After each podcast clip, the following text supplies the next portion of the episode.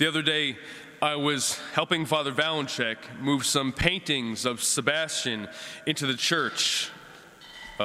This was already up, the painting over there, and the painting over here, off in the rectory. So I helped him move these paintings in, and as I was walking back to the rectory, walking past the altar, as I bowed to the altar, or genuflect, I looked up at this painting of St. Sebastian.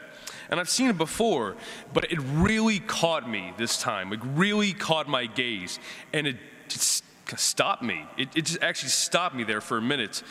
And I was kind of moved, which I don't normally do, to pray about and prepare my homily here in the church, looking up, looking at this painting.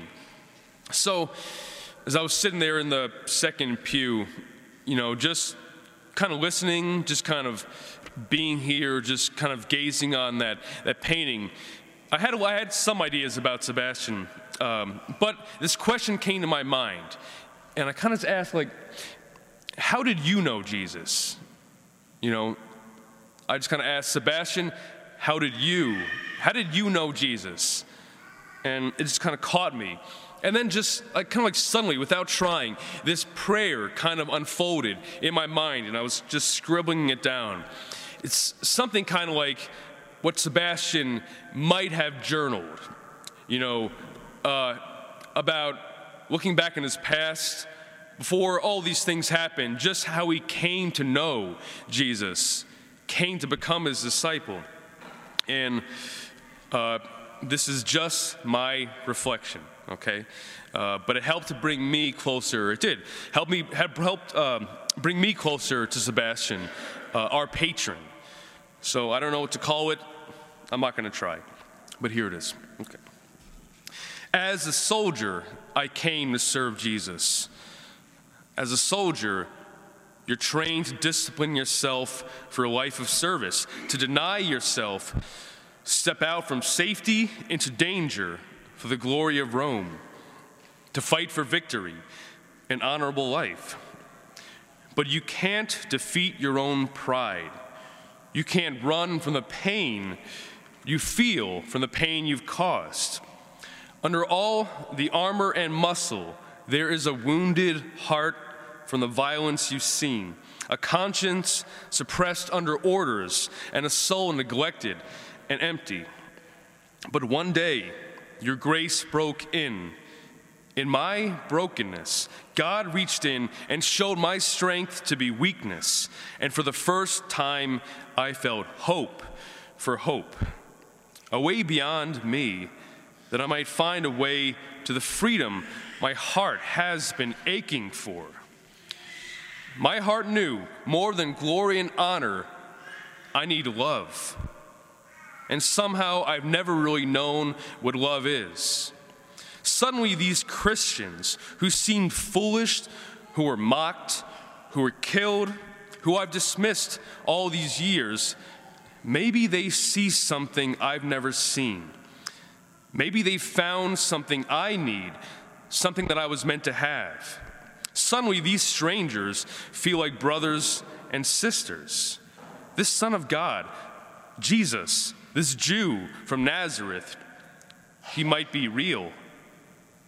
If he is who they say he is, I need this faith they seem to have. My Jesus, my Lord, that day I met you, I've never been the same, the best day of my life.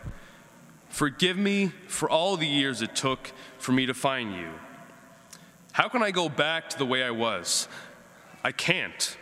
I would rather die than leave you now that I found you.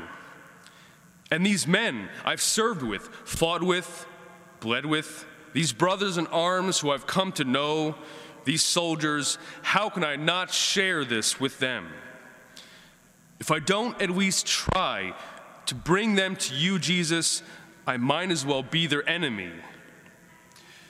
Jesus, I don't know what's going to happen. I used to doubt myself and hate my past, but I know better now. You brought me just where I needed to be, right here. I have to go where you are needed. I don't care what happens to me. Your love is all I need. I trust your strength, not mine, and may my strength be yours. I won't insult you by worrying about what I will say, what I will do to make you known. I know you found me, saved me, and raised me up for a reason, and I'm yours. I belong to you. Make me your servant. Make me your soldier. I'm not afraid of anything anymore. I've never felt so alive, so loved. I can't imagine my life without you now, and I'd rather die than lose you.